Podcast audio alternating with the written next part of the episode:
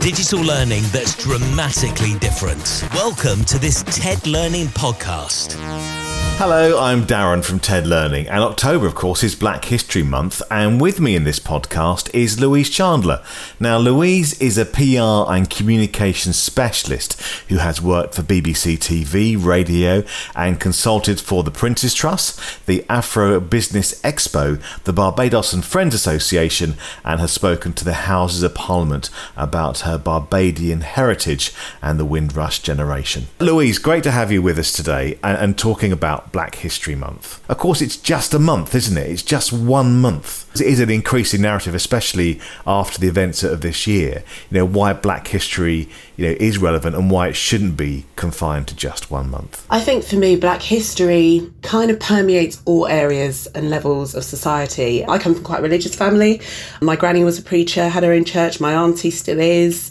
I'm over in Barbados, has her own church. My mum was a preacher for 25 years. I think of, for example, what the church as a whether you're faith related or not. When I take that example, I think about how black people came to the UK, went into churches were not welcomed because they were different. That's what led to setting up Pentecostal churches, or some people nickname them happy clappy churches. You have songs that go on for like 15 minutes. And they're much, much happier places. They're much better churches. They are. They I hate to say that, you know, but I mean, they're, quite cool little vibes, aren't they? It's like going to a concert. Sermons go on for about three hours. People turn out in their finest dress in terms of like hats and outfits. It's like a fashion show and it's incredible. But there's this real central theme of spirituality. And for me, when I think of that, I then think of then how that then kind of trickles down into further society. So from that, you've got gospel music. As I said, you've got fashion, you've got a sense of community. I know from growing up in my family and having, a, as I said, a real faith-based family, I've got family friends, godparents who, who come from that era of being in church. And to me, that's what Black history means. It's taking a particular theme or topic and then looking at what it's done for society in general. So even if you don't go to church, for example, um, the gospel singing group who performed at Harry and Meghan's wedding, they are a gospel based church choir. They, they've done really well, haven't they? They've really soared. Exactly. The lead lady, I think, has just been given honours in the Queen's list. So that means she's been acknowledged. They had an album out. They then created songs that were like renditions of Stormzy. And for me, it just takes that central idea of what it means to have that culture and heritage and look at how it's then trickled down across various themes across society. I think of the food that we eat. You go to music festivals or carnival and you see how diverse that is. That is carnival is rooted in black history. It's rooted in when the slaves would celebrate that the harvest was done and that they were kind of allowed to have a bit of free time and have a laugh. And they would cover themselves in paint and costumes and have a carnival. Well, look at Notting Hill Carnival. It's one of the biggest attended ones in the world a free street party for people to come together. That is black history, but look at how many people enjoy it. It's incredible. What are your thoughts and ideas on how we can permeate black history 365 days a year through our education system? I think it's looking at some of the key figures who have led change. So for me, is the Martin Luther Kings, the Malcolm X's. You go back to yesteryear and you've got freedom fighters like Harriet Tubman, Toussaint Louverture, abolitionists era, where people were fighting to abolish slavery. And you had a guy called Olaudah Equiano. These were people who were freed slaves, who wrote their accounts of what it was like to be in slavery and what they were doing to try and make life equal and fair for all these are the types of people that, to me, in schools, it should be taught because it doesn't matter what colour skin you are. They were obviously trying to create a world that was fair and equal for all. And that's something that I think should be taught throughout the year. So when it comes to nowadays, you have a world day for everything, don't you? World Strawberry Day, World Bacon Month, and all of that. When you get to World Human Rights Day, why not use, as an example, one of the people I've just mentioned? When it comes to World Fairness Day, or whatever that day is, why not talk about someone who was trying to um, create a fairer world and equality for all? So then it means that Black history isn't just confined to that one month of the year. These particular characters and people are being spoken about throughout the year because the work that they did wasn't confined to month.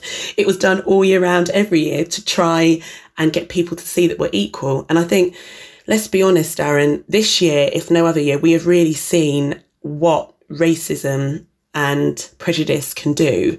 It can lead to someone losing their life very publicly when they can't breathe and they're being held down by the authorities in America if we want to really look at that, it means going back into history and really evaluating all the people who contributed and taking that and going, right, what next? But also understanding we're all human beings, right? And I suppose that it's the contribution is not just slavery; it's the contribution to all the the wonderful inventions that that we have that we take for granted. We have amazing people over history who have, and when I say this, I'm not just saying that I only look at Black history. You know, I am fascinated, for example, when I go to National Trust places and I learn about different lords and ladies and, and what they did. Um, I'm fascinated by um, characters in history like Marie Curie and what she did for like the medical profession. But you know, there's also Mary Seacole.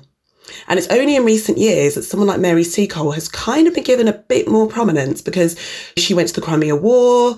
She was very good at creating like herbal medicines and medications. She went into the war front, was helping out those who were caught in the war. She actually set up a hotel so that people could kind of go and recuperate and rest and get over their ordeal to the point where she went to such extreme, she actually came back to the UK with no money. And then people did like a fundraising concert for her to say, look, thank you. Thank you for going above and beyond in the medical profession. Thank you for helping our soldiers. And it's only because, and I know the people, some of the people involved who've really pushed her story, pushed it, pushed it, pushed it to say to people, we have Florence Nightingale, we have Marie Curie, but what about a black woman who was of mixed race descent from Jamaica who equally contributed to our black history and to history in general and the medical profession, shouldn't she also be given the same kudos and credit? So I suppose you know, if we can get Black history rather than just one month, but into the wider syllabus, becomes normalised, doesn't it? So those differences are talked about so much. Just get it out of everyone's system, and then then we can just crack on being humans again. I suppose it's true. I was really interested the other day to watch a program. I don't know if you've seen it, Darren. It was on ITV with Alison Hammond, um, and um, she basically it's called Back to School and she basically, did you see it? She basically went back to school and learned about Black history characters and figures. So people like Mary Seacole and Walter, Walter Tull, the footballer, and um, even someone who was riding King Henry VIII's kind of entourage playing the trumpet, um, who was black. And let's be honest, in certain elements and times of society, it was unusual to have a black person of a certain rank to be there because historically we were not meant to be in that space because we were enslaved or, you know, we just weren't widely living in the UK. So there is going to always be an element of, wow, that black person was part of, you know, King Henry VIII's entourage playing a trumpet. That's amazing. It is different. And that's fine to say that. But you're right. I think we also want to get to a stage where it's history. Like I said, it's, it's Mary Seacole who contributed to the medical industry, who helped cure soldiers on the battlefront with the Crimean War. Oh, yeah, and by the way, she was black. But you know what? She did this. That's what we want to get to. Oh, yeah, Walter Tull, brilliant footballer, blah, blah, blah. Oh, yeah, and by the way, he was mixed race. It's, it's, that's, and that's what I think is going to help society and the communities in general to just see black history as history and see it as just facts and people and a journey and people who worked hard in a particular area and period of time. Oh, yeah. And by the way, they were black. Well, Louise, as always, a pleasure to chat to you. Thanks for uh, coming on the podcast today. And if you want to listen to any of our other podcasts, then you can go to our website, podcast.tedlearning.co.uk, and you can visit us on most podcast platforms.